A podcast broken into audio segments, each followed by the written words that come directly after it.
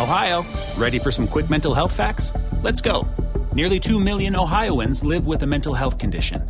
In the U.S., more than 50% of people will be diagnosed with a mental illness in their lifetime. Depression is a leading cause of disability worldwide. So, why are some of us still stigmatizing people living with a mental health condition when we know all of this?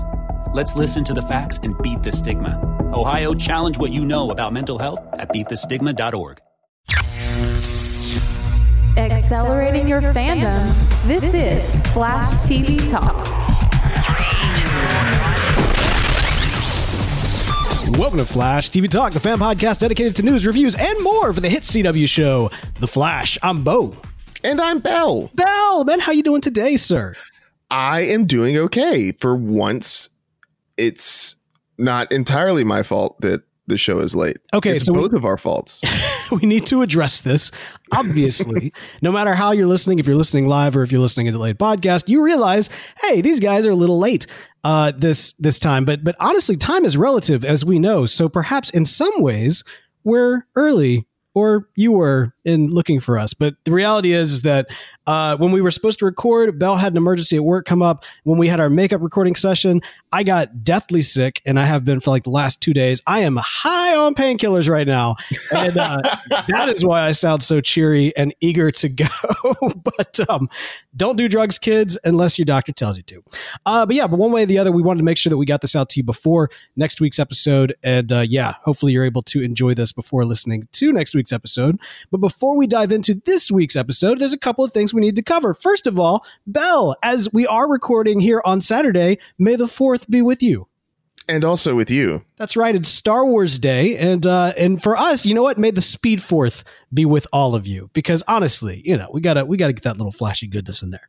Yeah. What about the reverse speed fourth? Uh, that's I think that's you could perhaps like I know it doesn't work as well, but maybe on Revenge of the Fifth is kind of a good time to do it, and you could argue that the reverse speed fourth would take place the day after the actual speed fourth, right? Or would it be April 5th? Interesting. That's a good point.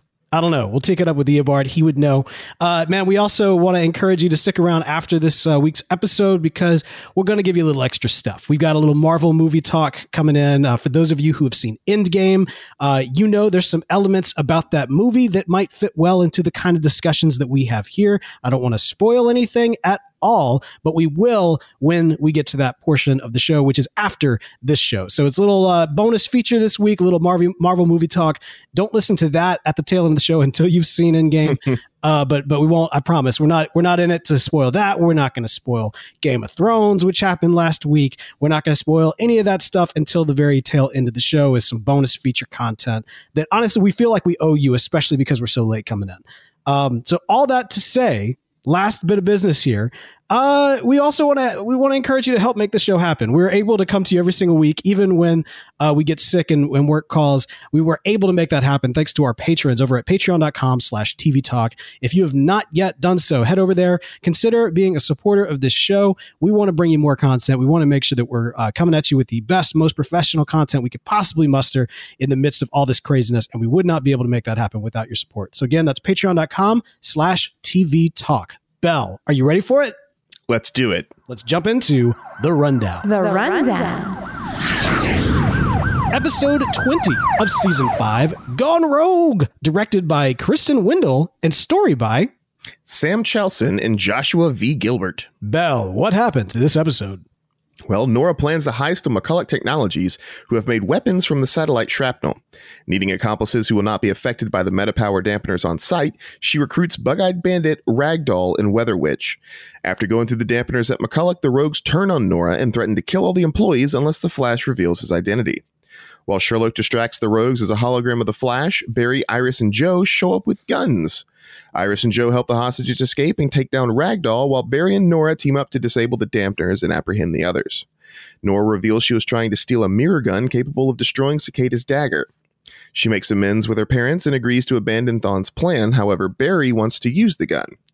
Meanwhile, Caitlin and Ralph discover that Cisco's metahuman cure prototypes have been stolen and realize that Cicada can weaponize a lethal version of the cure with the cryoatomizer.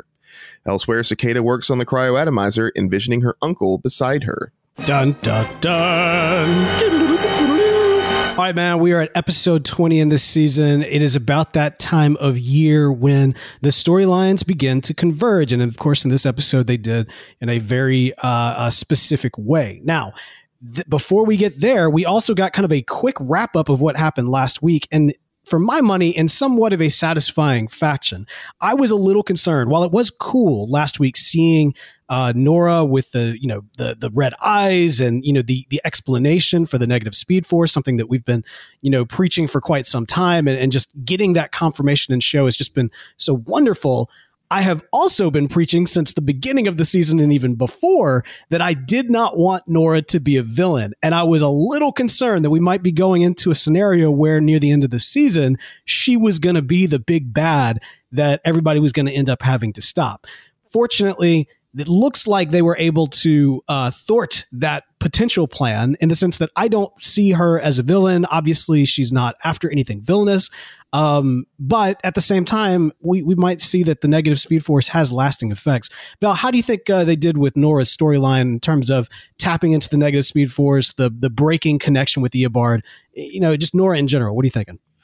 Well, uh, yeah, it was interesting, right? Because uh, it, it, felt like it was uh, the last episode. It felt like it was one of those things where, like, you know, she was wanting to go in there because she was mad at her dad and everything. Now it turns out that she was kind of doing it, I guess, as part of her plan maybe? Well, this I, is what i said. As you recall man we argued about this last week because you were like no she's gonna she just hates her dad now and negative speed force and she's turned to the dark side. I'm like no i think she's probably using it so that she can stop cicada. And you're like no she doesn't care about cicada. Cicada doesn't well, no, matter. I, my name is I, bell and i'm negative bell.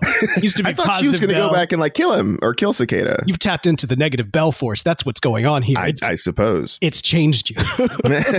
But yeah it's it's kind of interesting how she was able to just to disconnect herself from it really easily and i think that's there's going to be some repercussions for that it doesn't it doesn't seem like it's something that can you can just like tap into and it's like the dark side right you know you, you don't just dabble with the dark side and come out unscathed. Yeah. When you, know, you stare into the abyss, the abyss stares back. that it does. You know, Bell, uh, cast your mind back to uh, 1999, uh, different time, obviously. Uh, in that uh, season, we got episode one, Star Wars episode one and we didn't know a lot going into that movie. And there was there's a ton of hype. It was one of the biggest hyped movies of all time, uh, and it was a it was a big event. And because we didn't know much, there was kind of a lot of speculation as to what could or you know would happen. Well, for those that actually purchased the soundtrack of episode one, they saw a very specific track that was listed as the death of Qui Gon Jinn or the funeral for Qui Gon Jinn. I forget the, the, the the name specifically, but basically they bake in an entire spoiler just by naming this song. Now I referenced that. That's a terrible idea. I know it's awful, and I think every like film, well, most films have kind of learned since then. But suffice to say, man, I referenced that because going into this week's episode, based on the name of next week's episode, I was certain that we wouldn't actually get too much of a deep dive into Nora. But because of the name of next week's episode, I feel like her story from the standpoint of the negative speed force is far from over. Uh, despite the fact that it seemed like it was wrapped up in a nice little bow. And again, I don't want to necessarily go into spoilers because I, you know, on the one hand, I want to kind of call them out for doing that, but on the other hand, I also don't want to be the one that like lets everybody know what's happening. Yeah, see, I, I don't happen to know what the name of next episode is because I try to kind of like I try to avoid that stuff just you know on principle's sake because of these kinds of things that can happen, and so I don't know what it is, and yeah, um, so don't tell me. Yeah, no, I, and I won't, and I won't. But I mean, there is kind of an argument: is the name of something even a spoiler? I, I don't know. I don't know if it is or not. It just it seems in this. Well, case, when it's the death of Qui Gon Jinn, yeah, that's that's a pretty big spoiler. yeah, that's that's good. That's good. Liam Neeson, he ain't gonna be in Star Wars Episode Two. Yeah, like it would have been, uh, you know, like if the, the soundtrack for Infinity War, which I'm sure everybody's seen Infinity War. Infinity War, not Endgame. Sorry, not Endgame. This is not Endgame. This is Infinity War it'd be like you know the, the soundtrack to Infinity War having a song called "Thanos Snaps Away Half of Existence." you know? yeah, yeah, that's good. That's good. Um, but anyway, suffice to say, I, I think we're probably not done with uh, with the storyline with Nora. You know, a lot of this episode, man, was kind of a revisiting of a lot of our supporting cast. There was uh, you know, kind of some some good time spent with everybody to kind of figure out where they are. And what I found kind of interesting is where they are is very different from where they were. Cisco, in particular, did he have some sort of major life experience off planet? Yeah, I guess when he was talking to uh, Breacher, or when he was working up at the Tannhauser Black site, or when he was, you know, various other excuses for him not to be on screen, he just kind of like figured all of this stuff out and is like, yeah, sure, whatever. Yeah, it's like I, I'm fine with it. I'm just going to tell her I'm a metahuman. I don't want to like you know not be a metahuman anymore. I guess. Yeah, I, I don't, you know, so, all right, so it's almost impossible to talk about some of these side characters without acknowledging the fact that all of their stories do converge in this episode, right? Like we now know, and we'll get into, you know, Cicada or Kid Kada specifically later, but we now know that, you know, the cure never was fully perfected and this kind of mutated version of it or, or, as far along as it got is now this dangerous potential virus as opposed to a cure. Which and, is why you don't make stuff like that. That's what i was saying all along. I know. Didn't anybody watch mission impossible 2 this was this was the entire plot line of mission impossible 2 was that the one with the metallica song in it? Yeah i think so. The one with uh, dimitri this is the guy, the guy that looked like uh, uh oh, kind of like Albert Einstein, and it like starts off. He's like, in order to make the perfect cure, we must first make the perfect virus. you are not Dimitri, but then he takes it off, and it's Tom Cruise. And then, oh yeah, yeah, and then Tom Cruise becomes like some sort of savior in a cult. No, wait, that's real life. Anyway, so here's the deal, man. Uh, our apologies to our Scientologist listeners, I guess. I guess. I don't know. Anyway, yeah, Cure ends up being a weapon, or, or, is going to end up being a weapon. And I guess the fact that the Cure never was fully perfected, at some point, you know, Cisco seemed to be at peace with the fact that he is a metahuman. Now it's just a matter of him sharing it with his lady friend. Yes. Yeah, I, I guess. I mean, I don't. Yeah, it's it's it's so weird to have these massive character development uh, events happen off screen. I just I I'm not a big fan of that. Okay, so there are the like what is it called? The Cisco Chronicles or something of the that Chronicles nature? of Cisco. Well, so there's a there's a like a web tie-in which is Cisco stories that occur off screen. And they've used this as a way to answer some of the uh, kind of the funny fan questions like for example, like, you know, if all the metahumans are locked up in there, how do they go to the bathroom? That sort of thing. Yeah, yeah, yeah. And so those are all kind of addressed in these little, you know, uh, side Cisco storylines, and I have never really been into them. And I, I you know, I, I, know that's probably bad. I mean, we have a podcast about the show. We we you know pride ourselves on being kind of deep into the lore of the show, but obviously our our depth of the show kind of goes into what we see on screen as part of the main show. We haven't really gone into the apocryphal. Uh, you know the, the the tie-in web or not even web comic, but the tie-in graphic novel. We've never really talked about that. We've never really gone into a lot of this tie-in material. Well, it's but, Flash TV talk, not Flash tie-in talk. Well, that's exactly right. Maybe you know what? that's that's not a bad name. Flash tie-in talk. Maybe that needs to be a thing. But uh, regardless, it's possible that some of this was addressed in that, and I'm just now realizing it. And I don't know. Maybe we need to read it so that we could see whatever you know this big uh, you know epiphany that he has was. Yeah, it's it's interesting though because it's it's one of those things where uh, you know there there there are some uh, movie series and things like that, or TV shows that'll do that, where it's like you know, um, and in fact, it was kind of uh, again going back to Infinity War, uh, or was it was it Captain Marvel?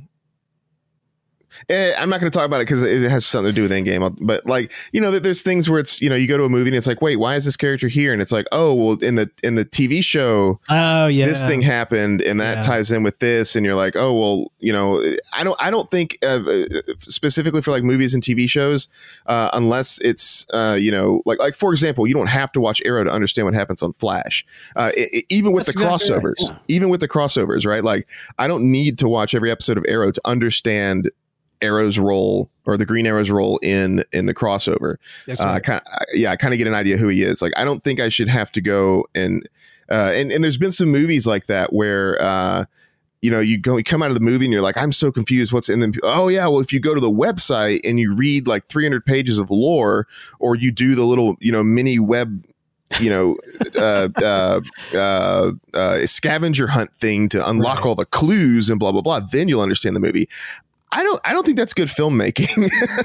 you know what? Uh, Heroes did something like that. Uh, NBC's Heroes did something like that. I want to say in like season two or three. They had a character that they introduced in the graphic novel, who like she just appeared on like one episode in one scene is like here you're looking for this and then she hands something to one of the main characters and then she's never seen or heard from again and it's kind of one of these things where it's like it's a weird balance like you almost want to if you're going to do this tie-in uh, uh, storytelling you want it to matter and so the you would think perhaps the best way for it to matter is for it to be validated in the primary material. Again, we'll go back to Marvel here. If you look at what happened with both Defender or the Defenders and then also with Agents of Shield, you know, there was a lot of the movies influencing those shows, but the shows never really influenced those movies. Now, Bell has argued that, you know, the helicarrier in Age of Ultron is justification for for, you know, the the show influencing the movie. I would argue that's not the case.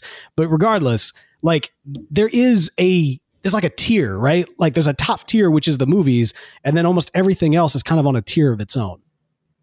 Yeah, and and don't get me wrong, I think those things are fun and they're neat, and I'm not saying they shouldn't be done, but uh, you shouldn't rely on those things to help explain the story that you're trying to tell in the other. Yeah. Like, yeah, movie plot points shouldn't need to be understood by going out and reading additional material outside the movie. Like I, they, they should be like you know a wholly confined uh, uh, sort of thing. And so, uh, yeah, it's fun. Like the Cisco Chronicles was fun for like, oh yeah, how do they poop? You know, all that kind of stuff. Like that was neat. But like when you have like you know Every massive meta poops, that should be the book. yeah.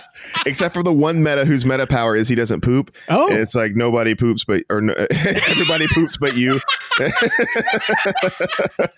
and so, like, yeah, he's in there and like with his meta power dampened, he really needs a toilet because he can actually wow. poop now. And yeah, yeah. It's a completely new sensation.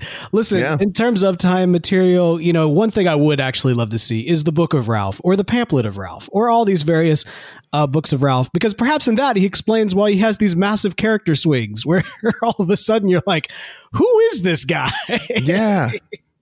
It's so weird. And like, Cisco was just like, I don't like the Book of Ralph. It's it's creepy and it's weird. And then all of a sudden he's like memorized everything. Oh, Book of Ralph, chapter twelve, something something. You know, giving yeah. a recommendation for uh, uh, uh, you know what? This was all going. This is what happened. This was all going down with uh, in the background. Uh, you know, we should go back and rewatch the last like four or five episodes because most of them have been excellent. Snowpack notwithstanding, most of them have been excellent. And so I'm wondering if, as we were getting like this really rich, you know, primary story of kind of the Barry uh, Iris Nora relationship dynamic. If like in the background you just kind of see like you know Ralph putting his hand on Cisco's shoulder, like little background pep talks. We can't hear what's going on, but perhaps we can see them. we can uh, see their lips moving, but we can't hear it. Right, right. You know, maybe it's all seated throughout. But anyway, suffice to say, almost all of these kind of background characters seems like a lot's been going on in their lives, and so we get a check in to see like, oh, things have changed for you, and then you know we kind of get back into the main story here. Now, Nora has gone out and she's running with the wrong kind of crowd. Man, we get a return of everybody. I think I can say everybody's favorite uh, rogue in the form of Ragdoll. Dude yeah. is creepy. Mm-hmm. Mm-hmm. Ah. Yeah, he just weirds me out just with those. It, it's he's so talented and it just the way he can do that kind of stuff. It's it's and it's really really weird how just those kinds of like almost inhuman movements can just evoke just this aura of creepiness and, and, and weirdness. And he does that so well. And yeah, it just makes Ragdoll this just so fantastic like, meta. He's yeah. a fantastic character, and like it's one of those things. He looks directly from the comics. That mask is ins- insanely creepy. Uh, you know, as you mentioned, the the actor is insanely talented. Up until this episode, it seemed like almost everything he did was practical. It was him doing his own thing. Now, once they got to the tube or whatever it was, or when they bro- opened yeah. up the briefcase, I was like, nah, man, nah, that ain't, that ain't. Well, the briefcase was practical. No way. Yeah, the briefcase was practical because he uh, it, it, was a, it was a, no, no it was, a, it was a, it was a false it was a false floor like a false like so the briefcase was on the the, the table. Oh, okay, okay, okay. Yeah, and he crawled from underneath the table out of the briefcase. Interesting. All right, so I did miss that, but regardless, like a lot of you know uh, that that is cool. But once he got to yeah, no, the, super cool the the tube that he had to crawl up in. I'm like, that guy's face is larger than the tube, and I know he can't like bend the mask. Yeah, that was that was the one thing that was confusing to me. It's like I thought maybe he'd like go in reverse, and then like the mask would pop off, Oh, interesting. and oh, like that would have been he- interesting. Yeah. yeah, but like. I don't know how he's going to get the mask in there because it doesn't fold. Like it doesn't. Yeah, I kind of almost wish that they would have used a different method that would have at least appeared a little bit more practical because he did almost come across as very Ralph. You know what I mean? Just in terms of a plastic man approach to that power.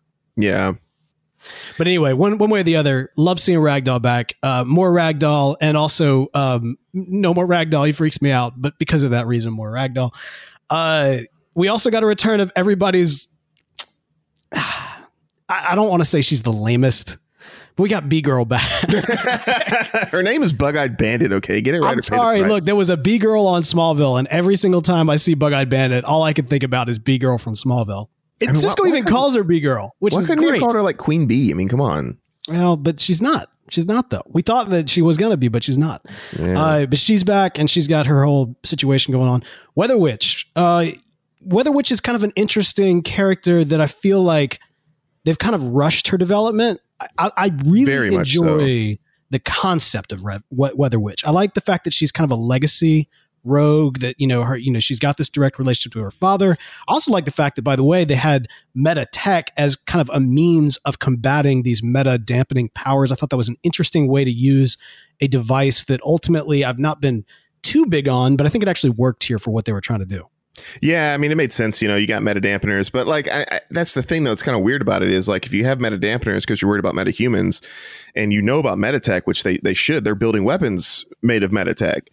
Wouldn't wouldn't they kind of think to make a meta tech, or, or maybe it's just different? Like it's it's so different that you know each device you'd have to block individually. I don't know, but it, it seemed kind of you know interesting that they would have a meta dampener, but not a meta tech dampener. Well, it's meta tech is so different. You know, one one imagines that meta has to do with like a meta gene, right? Like that there is some sort of biological component. So if you can identify the meta gene and somehow remotely shut it off, you know, again, OMG science here or OMG biology here. But you know, regardless, if you if if something could do that, one imagines it would be very different if you're dealing with meta tech, which does not have a biological component, right? Well, but it does all have the same source, the satellite. Like everything comes yeah, from the satellite. And so, you know, in, in, in the OMG science land, you could be like, oh, I can tune to the frequency of the satellite particles. And then all I need is one satellite particle to get the frequency. And then I can block all the satellite particles. And then, Satellite-topium. yeah, yeah. Night. Yeah. Unobtainium and satellite Transformium. Yeah, but I, I- will agree with you though that that Weather Witch is um, uh, her character arc seemed to just kind of like accelerate really crazy fast to me. Yeah, and that's a character with so much potential. Fantastic actress. The the design for her costume and her setup, her staff. Uh, you know, she's that's that's a you can do so much more with this character, and I'm really hoping that you know there, there's almost like a little small pool of villains and rogues that that kind of go into my okay they were cool in one off capacity but and are you know one or two off capacity but man if you gave them like a half season long arc and made this person the major villain like they don't always have to go to you know these like d-list characters and try to like turn them into this massive big bad uh, and I would even argue that more often than not, it doesn't necessarily work, at least not from a long standpoint. But if you take somebody like, you know, a weather wizard or a weather witch or, you know, a Captain Cold, I know, rest in peace. But, you know, if you took some of these more established characters that played a smaller role before and gave them a major season long arc, I think that would be a fantastic way to dig deeper into who those characters are and you know especially in the instance of weather witch this is somebody who has the potential to really go in deep in terms of her story and her development so anyway i do hope that she's not benched uh you know and just pops up here and there but she actually does get the opportunity to I have, expand I have a question her about her. in general man we've met her uncle we've met her dad like there's there's a whole like there's, there's a lot going on here There's a lot Yeah. going on here. But I mean, I have a question about her though. Like, uh, okay, so during her trial, it seemed like she was very remorseful for the things that she did, and that she was like, you know, and then she didn't want to help, and Silver Sable like convinced her to help, and then Silver like they left or something like that, and she didn't kill Nora when she could have, And then it turns out, oh no, no, no, I ditched Silver Sable because I am a BA and yeah. I'm going to betray you. It seemed to come out of nowhere. Was that just me? Uh, I mean, I kind of saw that coming. I mean, of course I saw it coming, but like I, I didn't, I didn't expect her to go like a complete 180 from like you know reluctant, remorseful uh, uh, villain who's doing something who she doesn't necessarily agree with and who is you know apprehensive about it to a straight up no nah, i'm gonna double cross you and i'm gonna kill these dudes and i want to know your dad's identity like it, it, it seemed to just kind of come out of the blue like i didn't especially the part where she's like, "No, I ditched Silver, Silver, Sable in Bolivia or wherever it was." Yeah, and it was like, "That's not that that that, that seems so different from the last time we saw the character." That just mm-hmm. that just seemed to. Uh, and and basically, I'm saying this just to say that I agree with you in that it would have been nice to see maybe two, three more episodes to kind of flesh that out and show us why like what you know who hurt you you know? Like, well i mean you know uh, her dad so we know some of that but well but, yeah, right but it seems like in her trial you know that she was kind of uh, you know remorseful and even in that episode you know she was uh, reluctant to do the things that silver sable wanted her to do and now she's just yeah. like nah i'm all about that you know rogue life. Hashtag rogue life. I, you hashtag know, rogue life that's cool. Uh, you know, so they they uh, you know the idea here is of course that Nora's recruited these rogues to help her. Uh, she does kind of put the no killing rule on. We saw Barry do something very similar with Captain Cold in earlier seasons. So they kind of continue this, uh, you know, the, similar story that she's walking or running the same path, path that her father did, uh, more or less from time to time.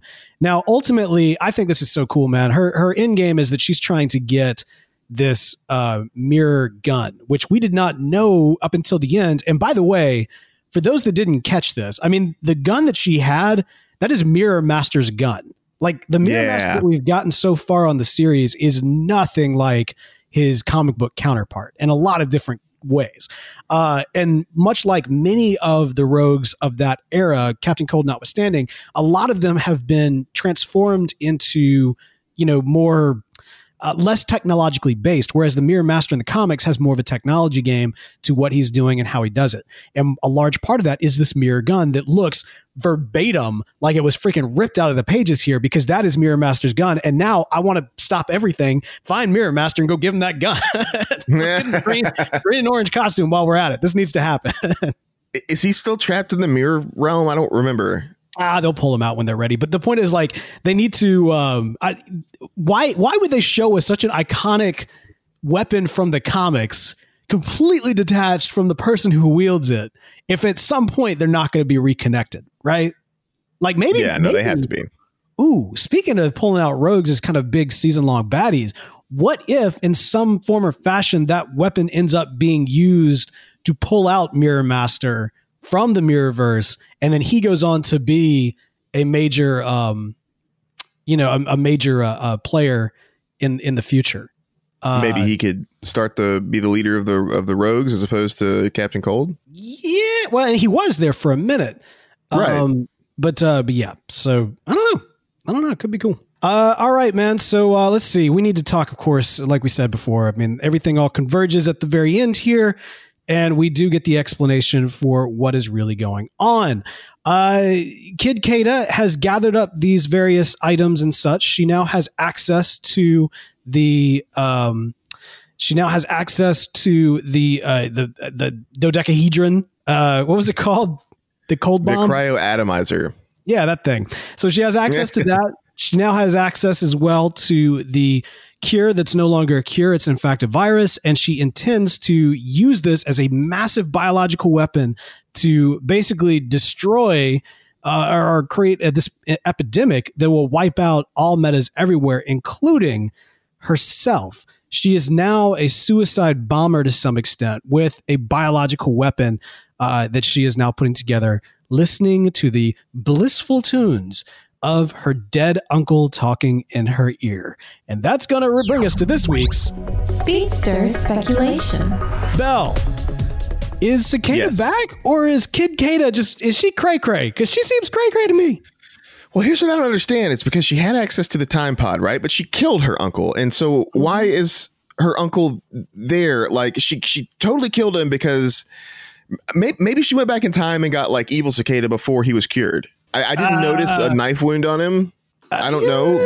Uh, But, like- okay, so yeah, go ahead. She's messing with time so much that I'm surprised the time wraith hasn't come and just like you know ripped her out of existence. Well, we got Henry in the chat wants more about the negative speed force. So, um, yes, we'll talk specifically about Nora and the negative speed force. And again, I haven't seen the title for the next episode, so I'm not really sure about it. But I feel like this is going to be one of those things where, yes, she was using it to uh, uh, as kind of a means to an end, so that she could go back in time and get this and get this gun and uh, destroy uh, Cicada's dagger. However, I feel like it's one of those things when you you, you dabble with that, it's going to be bad news bears. And so, just from hearing Bo talk about the name of the next episode, I feel like that's going to be the case. And I'm curious as to whether or not that's going to be something that's going to impact Iris in the future. Um, eh, which I mean, I, I guess I guess it, I guess it will. Um, because I feel like it's it's something that you can't just tap into and then go back to using the Speed Force like normal. But uh, who knows? It'll be interesting. What, what what what did you do? No, I didn't do anything. I'm I'm recording and I've got the window and I'm seeing my kids with like a scooter going like headlong into the street. Oh, that's bad. yeah, that's bad. So I had to go deal with that real quick. Yeah, yeah. uh anyways, so um all right, so picking back up with what you were saying, uh you're wondering why the time wraiths haven't come after her. Man, I I get the or impression that- Nora for that matter. Mm, I'm get the impression. Well, Nora is coming after her, but you're saying Nora No. hasn't come after her in the future. No, why time wraiths hadn't come after Nora? Oh, I don't think what Nora's doing is outside of the realm of what the timeline wants her to do. Well, that's that's a convenient excuse. I mean, you know, timelines are convenient on this show. yeah, yeah. Uh, okay, so we've had the time wraith conversation before, and I have a feeling that there'll there'll be a need to have it more in the coming episodes. Uh, especially because you know at the end of this we got the you know decision Barry wants to go forward with Eobard's plan, even though he's been preaching that that does not need to be what they need to do. Um, So I kind of feel like at the very tail end here, he's basically given up, you know, his entire argument that he's been making this entire time. So it's kind of a weird cave there at the very tail end. But um, yeah, I- yeah. I think that ultimately that's going to come back into play as we get into the last couple of episodes. time wraiths. Yeah, time wraiths. Well, or at least where are the time wraiths? When should they show up? Will they show up? well, here's an idea. Here's an idea about that. So, uh, Eobard never had a time wraith come after him until Legends when he started pulling multiple versions of himself from all across time, right? Till he really started messing with the timeline. The entirety of season one, Well- when he's when he's manipulating time, uh, he's doing it in a way that doesn't attract the attention of the time wraith. So maybe with Nora following his plan, she is not attra- attracting attention of the time wraiths because she's taking Eobard's advice and uh, minimizing her impact on the timeline. Well, as you recall, we didn't even have a new timeline coming in until later in the season. And one imagines that's when the time wraiths would start getting, you know, all time wraithy with it. it. Is Yeah. when a new timeline threatens to make its way through. That's So true. it's interesting that they didn't show up then. Huh. Well, we'll see what happens. We'll see what happens on that end. But here's Maybe my thing. So- Cicada killed the time wraiths. No. we still don't know a whole lot about the time wraiths. I have a feeling we'll know more about them before the end of the series. But like right now, we really don't know much about them. That man, you know what? The time wraiths might have something to do with what's coming down the pipeline with, Crisis. uh, yeah, with Crisis. Hmm, interesting. maybe Barry's death or potential death is what ends up kind of, you know, casting out all these time wraiths or something of that nature. Don't Maybe know. Barry is the time wraiths. it's also possible that the time wraiths are somehow connected to Zolomon as the Black Racer, Hmm. right? So I mean, we know that in some capacity they they're kind of on the same team to some extent. I mean, I guess we really don't know. It, it seems like they are, but it's all the more interesting that they would come and carry him off, and yet like in service to himself. You know what I yeah. mean? Yeah. Like if if in the future he sends his people to go grab him in the past to set him on that path to be who he becomes. Yes. I don't know. It'll be interesting to see how it all how it all how it all pans out. Uh, Kid Kada is is uh, is Cicada Senior? Is he back or is she just is she just crazy? I don't know. I was looking for like a glowing wound coming through his shirt to see if it was pre-cure because like that that would make sense to me. Is that you know she killed the weak and useless version of her dad that had been cured and was like a softy now. So, but she doesn't have the time sphere anymore, does she? Uh, ooh, no, I guess not. Well, no, because Nora was using the the modern day time sphere, not the. Well, no, because they, they did the scratch thing, right? They found one in the woods. They they found the one in Star Labs. They scratched the one in Star Labs, and it came into the one in the woods. Right. Then so Iris used the one, in the woods to go to the future. Huh. So I don't know if they still have control of it or not. I that that that's that's contingent on like I'm going to assume that that Kid Kada does not have control over it simply because Iris used it last. Um, Why would they leave that out there for her? Right, right. It wouldn't make any sense once they find that for them to, you know, be like, ah, we'll just let her freely travel backwards and forwards in time. So should like leave that. They need to take that thing back to the future. Yeah, because you don't need. I wonder if it's a time cop situation where, like, if both of those things touched each other, oh, and they turn into, pink, into goo. pink goo. yeah, I don't know. no, I don't think so. Well, uh, okay, so yeah, so I don't think it makes any sense for them to leave the the, the time sphere uh, out and open for Cicada to use. So I'm going to assume that she's losing her mind, and that this is there. There may be some more mind jumping in, you know, some more like mind stuff, some more Criss Angel mind freak. With, so maybe, maybe they'll go into some consciousnesses again. I don't know. Yeah, I guess that's true. The whole conscious, the battle of the minds. I mean, we kind of got that at the end of last season, so it was cool the way they used it this season. But I would it'd be unfortunate, I think, if they use that as as kind of the way to wrap this thing up. I think that you know she's she's obviously she's got a death wish. She's willing to kill her younger self, which would effectively kill her as well, in order to uh, see her goals achieved. That's the big thing for me, though, right? Because we have you know you can't kill your former self like in in like okay so if kid Kada kills grace in the past doesn't that like really mess up the timeline? Well, in the same way that killing uh freaking what's his name? Eddie. In the name of kill in the same way that killing Eddie messes up the timeline. Yes. So basically when she sets this thing off, kills all the metahumans, which are the only people that could save them from the cataclysmic time rupture that's going to happen when she re- erases herself from existence, because that's exactly what happened at the end of the first season.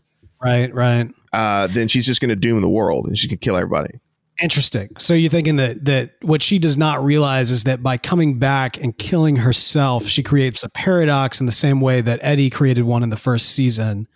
That yeah, yeah. No, that's a good point. I hadn't thought about that, but you're exactly right. Like yeah, she she creates it by, by killing herself as a child. She creates a paradox, and that paradox, the only way that the world was saved from that was by Barry uh, uh, you know, running in there and, and um, and, well, uh, and also Firestorm. Yeah, so yeah, and, and Firestorm is Barry and Firestorm going in there. But that's the thing; it was two metas saved the world.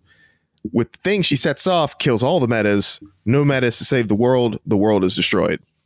Well, so A, she probably doesn't know that, and B, she probably doesn't care. Like even if she did, she'd probably be all for it because she's crazy. She's like cray cray. So you think she's cray cray? So that's like a hallucination? Yeah, oh yeah. Yeah, I think that this this concept of you know her uncle like sitting there singing to her talking to her as she's doing her thing like it's creepy man. Yeah. Like i thought I, am shocked that the creepiest thing in this episode was not ragdoll. Yeah was. The fact that they took that creep factor up to a whole new level man that's that's impressive. You yeah. got ragdoll in here and yet you still you still you know jumped over that. That's impressive. Yeah yeah but, that's that's that's pretty pretty interesting. So here's so, the question so, man yeah, go ahead. Oh, I was going to say, okay, so we have Kid Kada, right? But now yep. Uh, is she Kid Cray Cray? yeah, yeah, yeah, yeah, yeah. I think she is. She's Kid Cray Cray. Okay, okay. I, I thought so because I mean, just you know, yeah. And like then it. she can have like a, a, a joint with Kid Cudi, and and they can like make really weird rap music. I guess it'd be very very creepy. Yes, it has to be. it would have to be. Uh, yeah. So here's the thing, man. So we know what her end game is, what she's trying to accomplish. One imagines she's not going to be successful uh, in doing so. Um, and you know, th- there's a couple of ways they can counteract this. Like, you know, they can create a a uh, you know a, a an antidote that would be released at the same time the virus is released. Uh, they could do a number of things. But my guess is that it's all going to come down to young Grace. Like the, in some form or fashion, it's going to be her. Remember when there were twins involved? That kind of that was dropped a long time ago.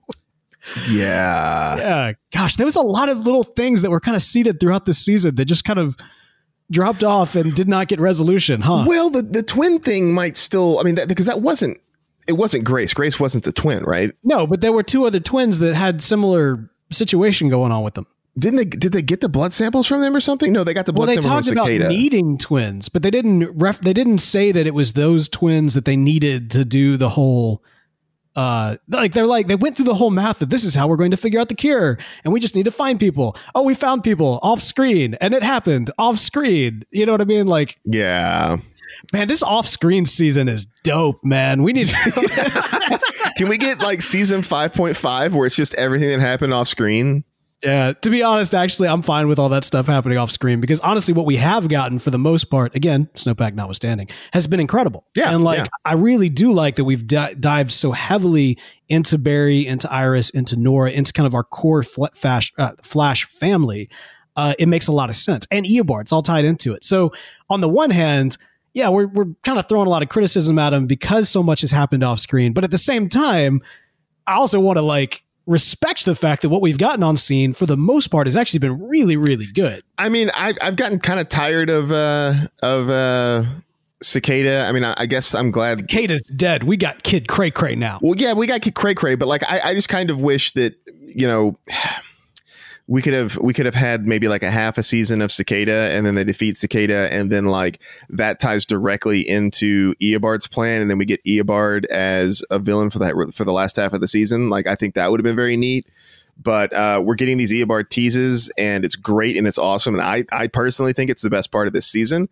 But Mhm. I feel like for the you know the climactic battle, uh, it's going to happen at the end. It's going to be all Kid Kate or Kid Cray Cray, and I we're not going to have so a lot sure of uh, yeah, we're not going to have a lot of Eobard in there in the end. I don't think. I would not be so sure about that. I think when it's all coming down to it, what there, there's a connection here that we're not seeing.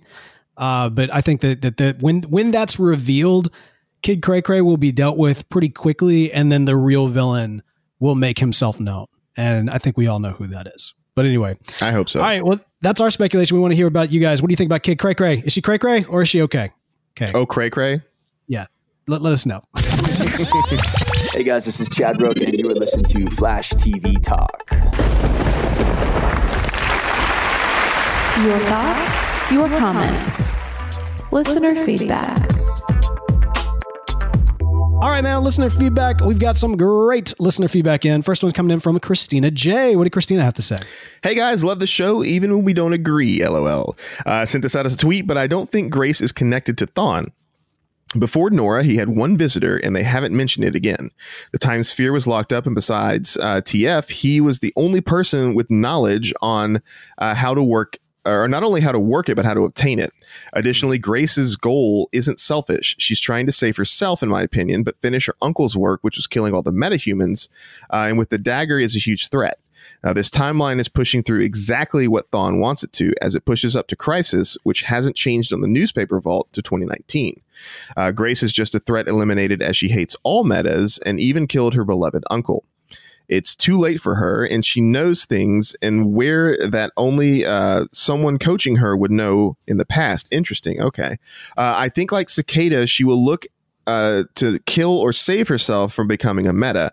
If she's cursed, she is erased and she wants to finish her work. So interesting. Yeah, you know, th- where does she get the knowledge? Where do, where does Grace get the knowledge that you know the the the, the time sphere is somewhere and and I mean, that's a good point. I think that she is she is a very much a pawn in whatever game Eobard is playing. Yeah, And- I, I my, my my fear is that it's going to come and it's going to feel ham fisted. Uh, but my my hope is that they're they, they've been setting these little you know tips, I guess, all throughout the season. And when you go back and you watch it like a second time, you'd be like, "Oh wow, it was there the whole time," kind of thing. Hmm. Um, so I'm hoping to see something like that. So it would be interesting. And and yeah, you know, it's it sounds like it's it's you know they're trying to push Crisis up to 2019, which is which is interesting. Um, I guess that's the new timeline trying to push through. Yeah, yeah. I'm. I, I think it's going to be satisfying. I do. I do think it's going to be satisfying, and I do think that she is, you know, in some form or fashion, a pawn in a game that's being played here. Uh, man, we also got West Allen for life uh, on iTunes saying, "OMG, this is so funny for a young Flash lover like me. Y'all are very dope, and the show uh, and show agreeable reasons uh, to like and dislike the show. The arguments and how you handle them are funny and agreeable. Oh, thank you very much. Yeah, we, uh, we try that. to be agreeable, I suppose. That's good. Yeah, We also, man, uh, on the on the live stream here, uh, Henry is saying more about the negative speed force. Yeah, absolutely. I think as we get closer, I'm I'm I would be shocked if next week we didn't get a more explanation of the negative speed force and perhaps the impact that Nora tapping into it has had on her or will have on her. Um, it's interesting to me that she's the first person, so far as we know, that has tapped into it. Now, arguably, uh, Zolomon post death, or once he became the Dark Racer, that perhaps he is also tapping into the negative speed force. Uh, as I'm, if I'm recalling correctly, he also displays red lightning I think uh, so. in, in his current state. So, um, but that notwithstanding, you know, she's she, might provide more insight, or the sh- the series might provide more insight here coming up pretty quickly. Um, love to see what happens there. Um, okay, so let's see. Uh, Shannon's also saying which version of Wells will we get next season? A little early speedster speculation. I think we're probably going to get the uh, Eobard Wells. I think that he's. It's not just about him making a big return this season. I, I think he's making a big return next season. Um, so they're, they're not going to get another Wells like to help the team. uh it if we get another Wells, hmm. No, I think I think it's going to be all about the HG board. I think it's going to be all about the HG board. I don't know that we necessarily. I mean, new Wells is fun. You know, we've gotten dumb Wells, we've gotten hardcore Wells, we've gotten evil Wells, we've gotten, you know, all, all kinds of Wellses. We got Sherlock Wells. I I kind of feel like next season we need to go back to basics in a way that they were able to tap into this season and just double down next season. So I don't know. If we get another heroic Wells, perhaps it would actually be the the original Wells of this universe. You know? Uh, Like, yeah. In some sort of time travel capacity, Barry could potentially go back before Eobard uh, you know, hijacked his DNA and replaced him and and try to get some sort of information out of him or even potentially pull him out of the past to help him confront his murderer that could be kind of cool Interesting, but he'd have like no knowledge of Barry or Team Flash or metahumans. Or anything. no well i mean you know he get none of the new welleses do really and but they get caught up pretty quickly Yeah, um and I do think that a Wells out of time like that could be kind of cool, especially the original Wells, you know, who we've only really seen in flashbacks. I think that would actually be a really unique way to to do what they've done before, uh, but also kind of give it a, a, a different twist. So instead of a, you know, a, a, you know cyborg Wells or or you know German Wells or whatever, like we actually get the the the Wells Prime that we've never really gotten a chance to spend time with. I think Yeah. that could be cool. yeah, it could be so- neat. Uh, all right, man. Well, uh, uh, some great feedback. Hey, we love getting this feedback, especially those of you who've head over to iTunes and written us reviews. If you've not done so already, please head over to iTunes and write us a review. We love getting those in, even the ones of you that hate me and love Bell. As long as you're giving us five stars, I'll take it. That's fine. Talk more about that in future episodes. Yeah, I see you. I see you. We're gonna read that. oh my, your comeuppance is here. Yeah. Look, it's because yeah, you know who I think wrote it. I think Eobard Thawne wrote it, and I've got a whole long theory why I think that. Oh just for that person. I'm just kidding. anyway, we're uh, we'd love to get your uh, your iTunes reviews, and for for to know what we're talking about, go read the reviews, and you can see them. Uh, yeah, so do that. That's awesome. Also, you can support the show patreon.com slash tvtalk.com is the place. Really, .com after the .com? No. Patreon.com slash TV Talk. That is the place to support the show. We love y'all for doing so. Also, follow us on Twitter at Flash TV Talk, or you can follow our personal accounts at The Real Bo York is me and at Ring That Bell is Bell. But if 280 characters isn't enough to express your love for our show, feel free to email us at flash at podastery.com. That's P O D A S T E R Y.com. And you can tune in for live broadcast and uh, the occasional behind the scenes, as we got this last best week, over at facebook.com slash flash TV Talk. And as always, special thanks to Charlie Bach, who provides some music for our show. You can check out the rest of his awesome stuff at soundcloud.com slash Charlie Bach. Stick around after the music here for some additional TV talking. Hey, by the way, shout out to tvtalk.fm for all your TV talking needs. But tonight, we're going to have for you some Thrones TV talk and some Marvel movie talk. That's right, happening after the music. Spoilers all around, so just as a heads up, that's going into what you're about to hear. And until next week, we'll be back in a flash.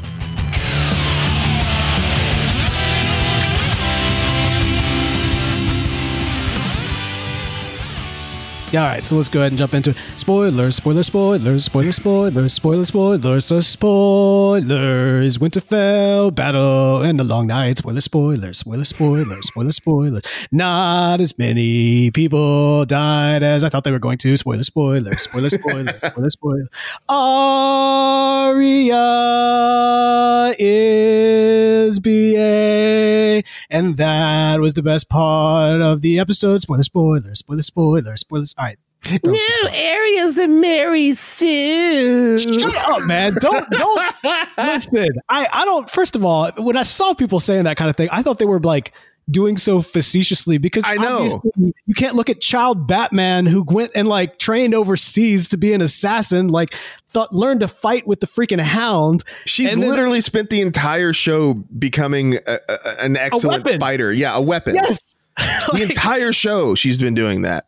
And- who who who the that made me mad that people like there is criticism to throw at this episode. That is not it. Arya getting the kill being Azor Ahai potentially being Azor Ahai like fan freaking tastic. Way to subvert expectations which is wild because we all should have seen that from you know even even the the freaking you know uh letting people know in episode 1 what did we say to the gods of death of god of death? And to throw back into that fantastic, man. And then the weapon that she uses, the weapon that was supposed to kill Bran, is the weapon that saves Bran. And Yeah. ah. and then of course I love it too because I mean I know a lot of people are like no because Jon Snow or oh no because Dany because Dany's got dragons. Jon Snow's been going around saying that you know the the king blah blah blah blah blah. No man, no like that's not how you kill this dude. And I loved that that like you know you know Dany tries she does her party trick which is I'm gonna throw my dragons at you and he's like nope your dragons don't have anything. And then Jon Snow's like I'm the best sword fighter in the world and he's like yeah but this isn't a sword fight this is a necromancy battle and here's the entire people that I've just killed. And so then it, it the only way it could be done is from an assassin standpoint. And of course, there is no better assassin in the world right now. Man, that was fantastic. It And was it was kind of justified the episode, which I was not overall happy with. Oh yeah? Why not? I wasn't. It was dark, man. I couldn't see anything. Yeah, it did. The compression artifacts were bad, and uh, I, I noticed that, and it kind of bothered me. Um, but like overall, yeah, I, I enjoyed it. Like I thought Arya getting the kill was neat. Uh, I love the fact that she did the move that she did on Brienne. Uh, Yes. Like- and she actually did that. Uh, didn't she do that? She's done that twice in the show. I know. She, I mean, she, she did it once when she was sparring with Brienne last season. I thought she did it with the waif, uh, the the other girl, the other nobody girl. Oh, you know, I don't remember that fight, so I have to go watch it again. But maybe, but yeah, like it's, uh, yeah, it was, it was great, and you know, because like the the Night King's got one hand on his sword, one hand on Arya, and like he sees it coming, like he sees her drop it, and she's got another hand free, and uh, uh, and and he's like, ah, crap. That was brilliant. But see, I halfway, I halfway expected because the dragon fire didn't do anything to him, that the Valyrian steel was going to like hurt him and maybe kill all his White Walker lieutenants or something, and then he would like retreat and like you know go away, and they wouldn't actually kill the Night King, you know. Um, Yeah. but uh, Yeah. because that that's what was weird to me. I was like, okay, yeah, uh, the the the literal avatar of death has been defeated, and the only thing that's left is Cersei and like twenty thousand gold cloaks. Well, so let's talk about this real quick because this is. I, I was thinking about the fact that one of the struggles of this show is that it is it's crafted to be a television series as opposed to the books, which are crafted to be kind of this novel series.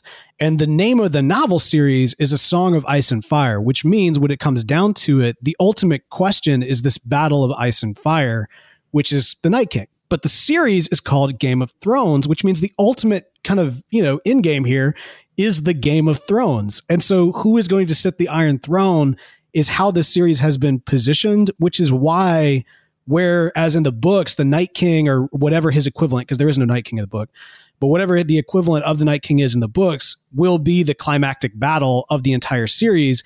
Here, we've kind of been building to two battles one as the Great War in the North, and one for the, the throne in the South. And so they almost kind of have to like force these two. And it would make sense from a series standpoint that the battle for the Iron Throne would be kind of the, the, the end game for the series. I, I understand that. I get that. I'm not I'm not too mad about it. You know, yeah, it's, it's just interesting to me. But uh, and uh, yeah, I don't know because like it, all the all the visions and stuff that people have had have uh, you know included like uh, um, King's Landing destroyed. Right, like Dany's vision, and like know, a couple of people, prophecies. yeah, yeah, prophecies and things like that. And granted, yeah, like I, I kind of thought it would be one of those things where perhaps, um, the the people in Winterfell would fight Cersei first, take the throne, and then have like a massive battle instead of at Winterfell at King's Landing, or that they would lose the Battle of Winterfell, fall back to King's Landing, uh, and then you know the survivors would have to like fight both Cersei and uh, and and the Night King and the army and stuff until she was like, "Oh crap, this is bad," and you know, yeah, I I, I kind of thought that like who sits on the throne would be a thing that would be determined by you know who is willing to work together. Because like now it's now who, the threat is gone. survived. yeah, Yeah, like who exactly. survived right? Like now now the threat is gone and so the only threat left is cersei which like you said i guess makes sense when you call the show game of thrones.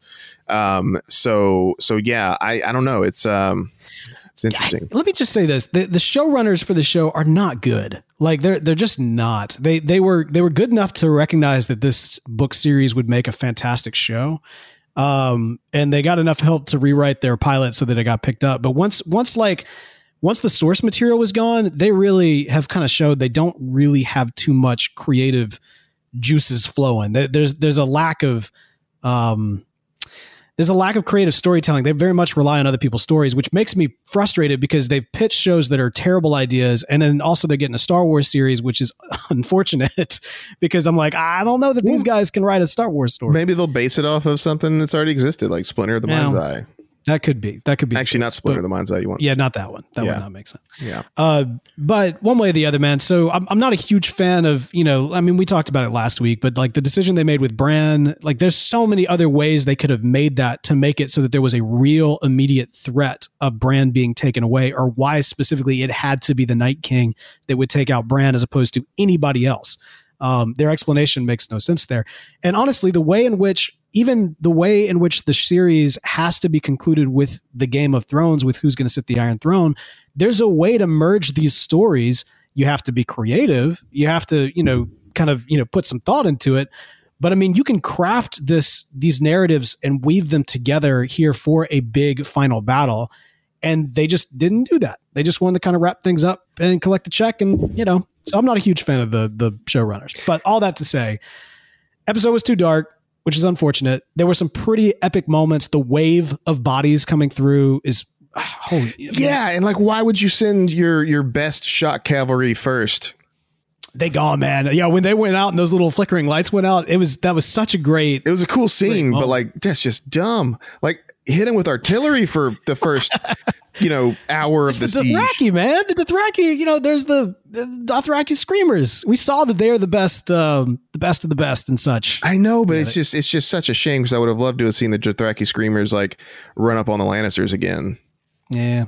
They, But they- they yeah. I, I, don't know. Like you know, they got these they got this flaming sword cavalry. You don't put them in the vanguard. You put them on the flanks to come in and like you know, uh, I don't know, pincer. Tell that to the Dothraki. Tell that to the Dothraki. They're not going to listen, man. They're going to go charging in. They just got fire swords. They're all like, you know what? They're like, no, we're invincible. We're going in and we're dead. I just don't see Dany doing that. I don't know. It's just me. I, I'm kind of surprised we didn't see like risen Dothraki thrown right back at the force is there. Like I thought that was going to be the situation is that they would come back in maybe with like blue swords or or even just as zombies riding zombie Zombie horses. cavalry, yeah. See that that's kind Yeah. of what I thought too, and that's why I was like, don't send them in first because you're sending your best cavalry and then it's going to die, and now your best cavalry is now their best cavalry, which they didn't have cavalry beforehand. Only the only the White Walkers had horses. Now they have all these horses they can res, and like yeah, I don't know. I, I just I just would have thrown those trebuchets and and just you know dragon fired them and stuff like that, and then you know maybe you wouldn't have gotten overwashed by a sea of zombies. But that's just me. And I'm not a general. I just happen to play one on TV. Arya for the kill, man. I was happy about that. And, uh, you know, this teaser for next week, or I guess this weekend, as, as we record this on Saturday, tomorrow night, Yeah. uh, is, uh, you know, I, I don't know what's going to happen. I think, um, I think it's going to be a very misleading. I think the teaser is very misleading because they're like, oh, we just won this war and now we're going to go, you know, fight Cersei. I'm like, yeah, but like, y'all all died. Like, I know the heroes lived, but like almost There's, like, everybody died. Eight people left in Winterfell or Winterfell. Yeah. Like, yay. Oh, oh, also like um uh the whole the whole crypts, you know, let's put everybody in the crypts where there's a bunch of corpses and then we're fighting a guy who can raise corpses. See, even that, like that scene, I would love a sequence like that in the books to explore the depths of the Stark ancestors coming back to life or being used to fight, you know, the, their own people. And with Sansa being right there, Sansa being right there. Um, love that little moment, by the way, with her and Tyrion. That was yeah, that was pretty cool. Uh, but yeah, there's there's so much more that I wish we got out of this, but it felt very rushed and wrapped up so that we can get to the next thing, which I'm concerned is going to be rushed and wrapped up. But who knows, man? Maybe next week, this week's episode is going to be fantastic. We'll know more in less than 48 hours, and we will come at you next week with a little talking throne. No, no, that's another thing. Thrones TV talk. That's that. that's the thing. Thrones TV talk. All right. Guys, thanks so much for tuning in live. Those of you who are able to, we will see y'all next week. Hopefully, we'll be back on schedule, assuming that uh, Bell's boss doesn't try to fire him and that my health is good, uh, or vice versa. Yes. So, bye, guys. See y'all. And that's off. Uh, Mike, thanks so much. By the way, we really appreciate you. Um, Yeah, for real. We're gonna do a little bit of Marvel talk. We're not gonna we're not gonna do it uh, too much though. Um, we'll keep it try to keep it to like five five minutes or so as best we can. All right, man. So that's Thrones TV talk. How about some Marvel t- Marvel movie talk? Not Marvel TV talk. Marvel movie talk. Because alliteration. Marvel movie talk. Let's do it. Yeah. End game talk. Uh, yeah. Okay. So spoilers, spoilers, spoilers. One hundred percent spoilers. Uh, wait, how does the Avengers theme go? Um, the, spoilers. listen- Spoilers. Spoilers. Spoilers. Spoilers. Spoilers. Spoilers. Spoilers. Spoilers. Spoilers. Spoilers. Spoilers. Spoilers. yeah, that's good. Spoilers. Spoilers. so- Spoilers. Spoilers. Spoilers. Spoilers. time spoilers, travel. They use time spoilers. travel. Everybody, time travel. Time travel. Time travel. Time travel. yeah, there, there, there's uh, Professor Hulk is in this movie, and that was awesome. And they uh, Scott Lang's like Quantum Realm can use time travel. Tony dead. Tony's dead. Tony's he dead. died, y'all. Tony's dead. Uh, Tony's dead. Black Widow's dead. She sacrificed for the Soul Stone. she died. She did die. yeah, she she is straight up dead. She is not coming back. So her movie that's coming out is going to be in the past. is going to definitely be in the past. And also, she's still going to direct it, which is kind of cool. Anyway, let's talk about time travel because that's that's what we're going to talk about here. At some point, panel to screen Endgame that's coming. Maybe yes, it is. We'll we'll do a deep dive into it. But here's what I wanted to talk about on Flash TV Talk. Uh, with a little Marvel movie talk. Time travel. Man, I just want to give a standing ovation and hats off and a full on just round of applause to the Russos here, man. They did time travel, I would argue, better than anybody else has ever done time travel in the history of time travel movies and films. Their logic here is so tight that even the thing that people were saying was a plot hole that's not actually a plot hole that they've now actually confirmed, which they didn't even have to confirm because it was fine being left up to interpretation, is still rock solid, man. This Well, is so- the best time travel movie of all time. I think so. Yes. I, I but what was the plot hole? Like I, I heard some people talking about. Russell. Oh, sorry. Go ahead. Yeah. Yeah, I heard people talking about plot holes. I I, I didn't know uh, what was what was- was it. The Cap spent you know time. Uh, he, he lived his life out in uh, uh, in in in their timeline. Well, he didn't live his life in their timeline. And that's the thing that people were confused like, well, if it's a different reality, then how is he in their timeline and, and la la la la. And the Russos have come out and explained this. But I would argue that it was left up to interpretation. One is that uh, what actually happened, which we'll talk about in a second. The other is that, you know, he had a soul stone. There had to be an exchange in order to get that. So it's possible that that had something to do with it. He was dealing with the freaking ancient one who probably has, it, who we know deals in the multiverse. And so there's an aspect there that, that could have had something to do with it. Um, we know that, uh, uh, uh you know, uh, shoot, the, um, time stone soul stone uh, reality we, we know that he also had the reality stone as well so he had literally the this uh, immense power access that he could have uh, that, that there's tales that could have been used to explain why he came through. But honestly the most obvious explanation was the the right one which is that he went and he lived his entire life in an alternate reality and then came back. But as hulk said he missed his time spot. So he actually showed up earlier in their own time by like a few seconds or something like that. Uh, and so he's off he, he was kind of off over to uh to the side there but regardless So it was an alternate reality that he's that he spent that. yes Okay. he spent that time in an alternate reality and one imagines he came back after um after she died and uh which which just i mean it makes a lot of sense so it all it all it's all pretty airtight in the way that they did it the way that they shot it left it up to interpretation as opposed to him coming back as an old man which wouldn't have had the the emotional resonance you know what i mean that it was with him just sitting there and so I, I think it's okay to give them some creative license on that because it works for the passing of the torch and it made it so much sweeter in that moment. Wait, so the Russo brothers said he spent time in an alternate reality? Yeah, they've come out and said that. Okay, because Um, I, I just figured it was he was because they never mentioned who Peggy's husband was. Although it would be kind of weird because uh uh No, in, in our reality, Carter. in our timeline, yeah, she she had I know the the, the aunt niece thing. yeah Yeah. No, in, in our timeline, she married somebody else, but in an alternate timeline, an alternate reality, uh, she she and um, Steve uh, hooked up, and they were they were married, and and Steve lived out the rest of his days, and I loved it, man, because it was such a beautiful, you know, Steve literally he was standing there as like this massive army is about to eradicate all existence, the entire universe. And like after that battle is like, you know what? I was supposed to be dead by now. I'm gonna, I'm gonna take one for me, and I'm, I think I'm done. And I think you know it's fair. Like it's fair for him to take that time. So I thought it was good. I thought it was really good. yeah no I, I liked it a lot. I uh I, I think the way they did time travel, you know, there, there, there's a couple things about it that was hilarious. Where uh, Professor Hulk was like, "Look, it's time travel. It's either all a joke or nothing's a joke."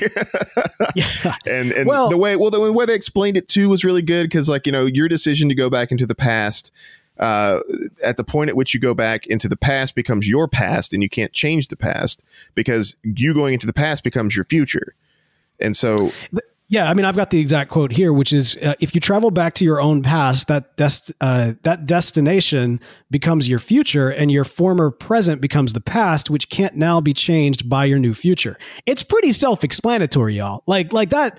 It it makes sense, and the fact that they went into the concept of time travel creates offshoot realities, it it actually flows a lot better than the idea of changing something in the past impacts the present right it flows a lot better. It works. I mean, I realize there's a lot less fun things that you can do with that. And there's a lot of movies like, for example, Back to the Future, that's entire premise is completely different from that and needs to be for the kind of story they're wanting to tell and also the time travel antics that come along with it.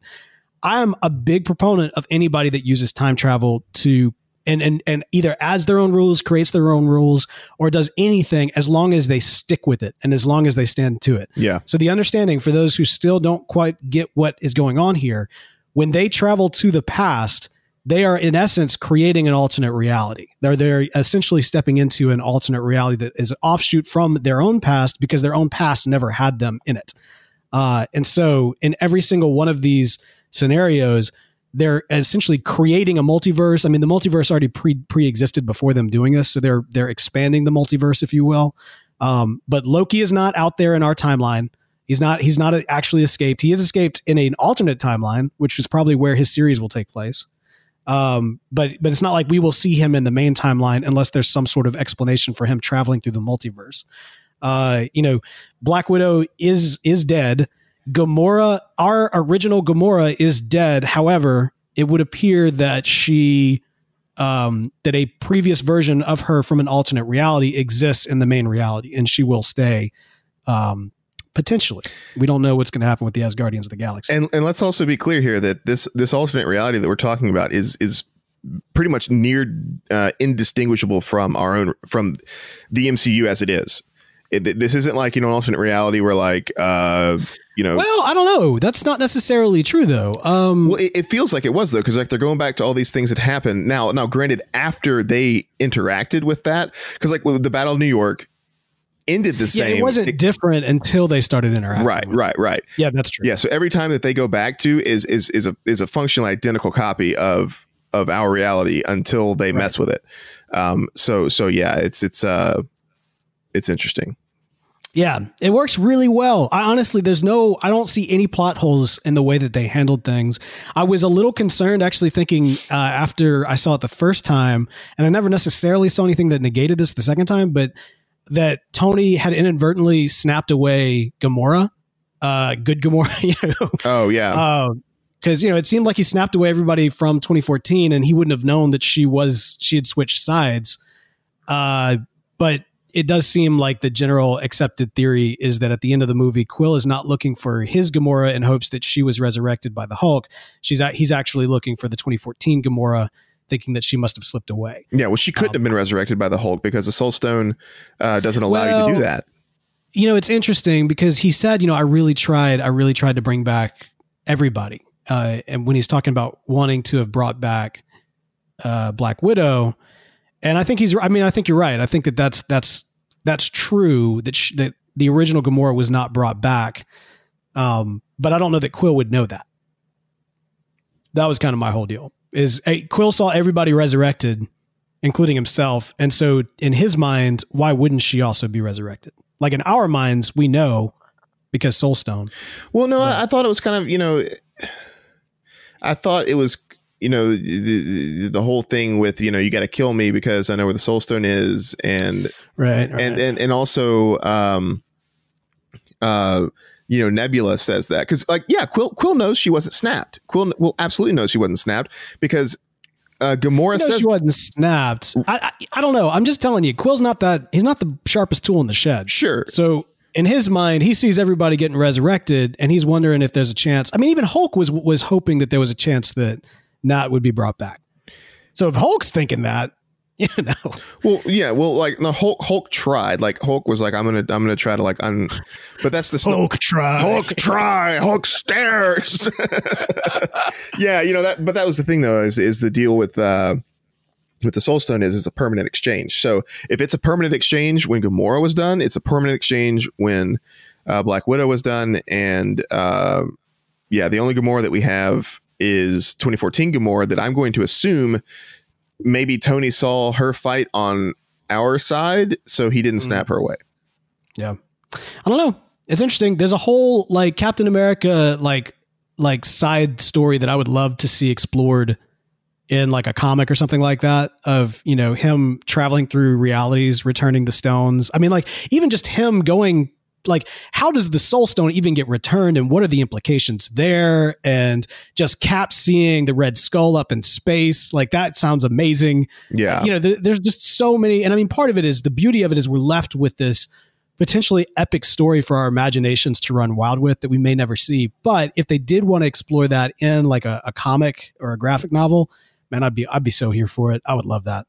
Yeah, like that that was the one that was the biggest question to me is like how do you return the soul stone?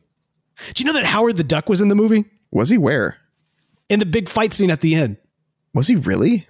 Yeah, so apparently he's coming out of the same portal with the Ravagers, and so you can see him. It's like a, it's like ET and Phantom Menace. Like you blink and you miss it. Ah, okay. But if you know where to look, apparently it's like the bottom right corner of the screen when uh, Hope Van Dyne pops up. yeah. So like when she pops up, look to the right corner, and you'll see Howard the Duck. That's so awesome. Is is that not amazing? Yeah. Anyway, it, just another excuse to go see it again. Fantastic movie. We'll talk more about it on an upcoming episode of Panel to Screen. Uh, in the meantime, though, if you do want some more uh, in-depth uh, thoughts on Endgame, I would encourage you to check out Once Upon a Time in Wakanda.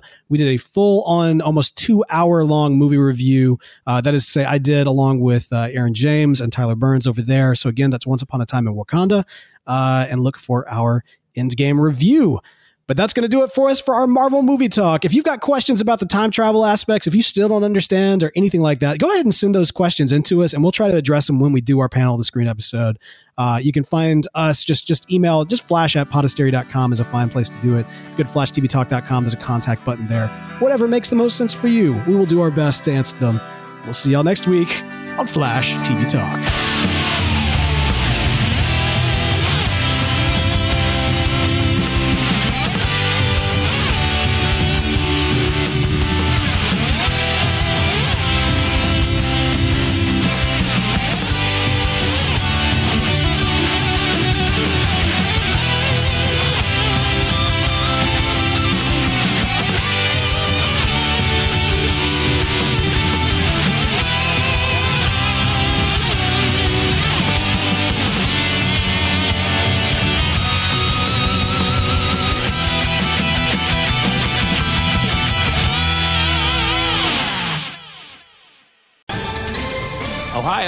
Ready for some quick mental health facts?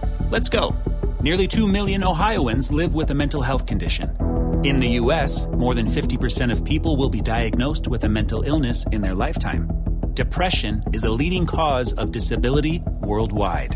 So, why are some of us still stigmatizing people living with a mental health condition when we know all of this?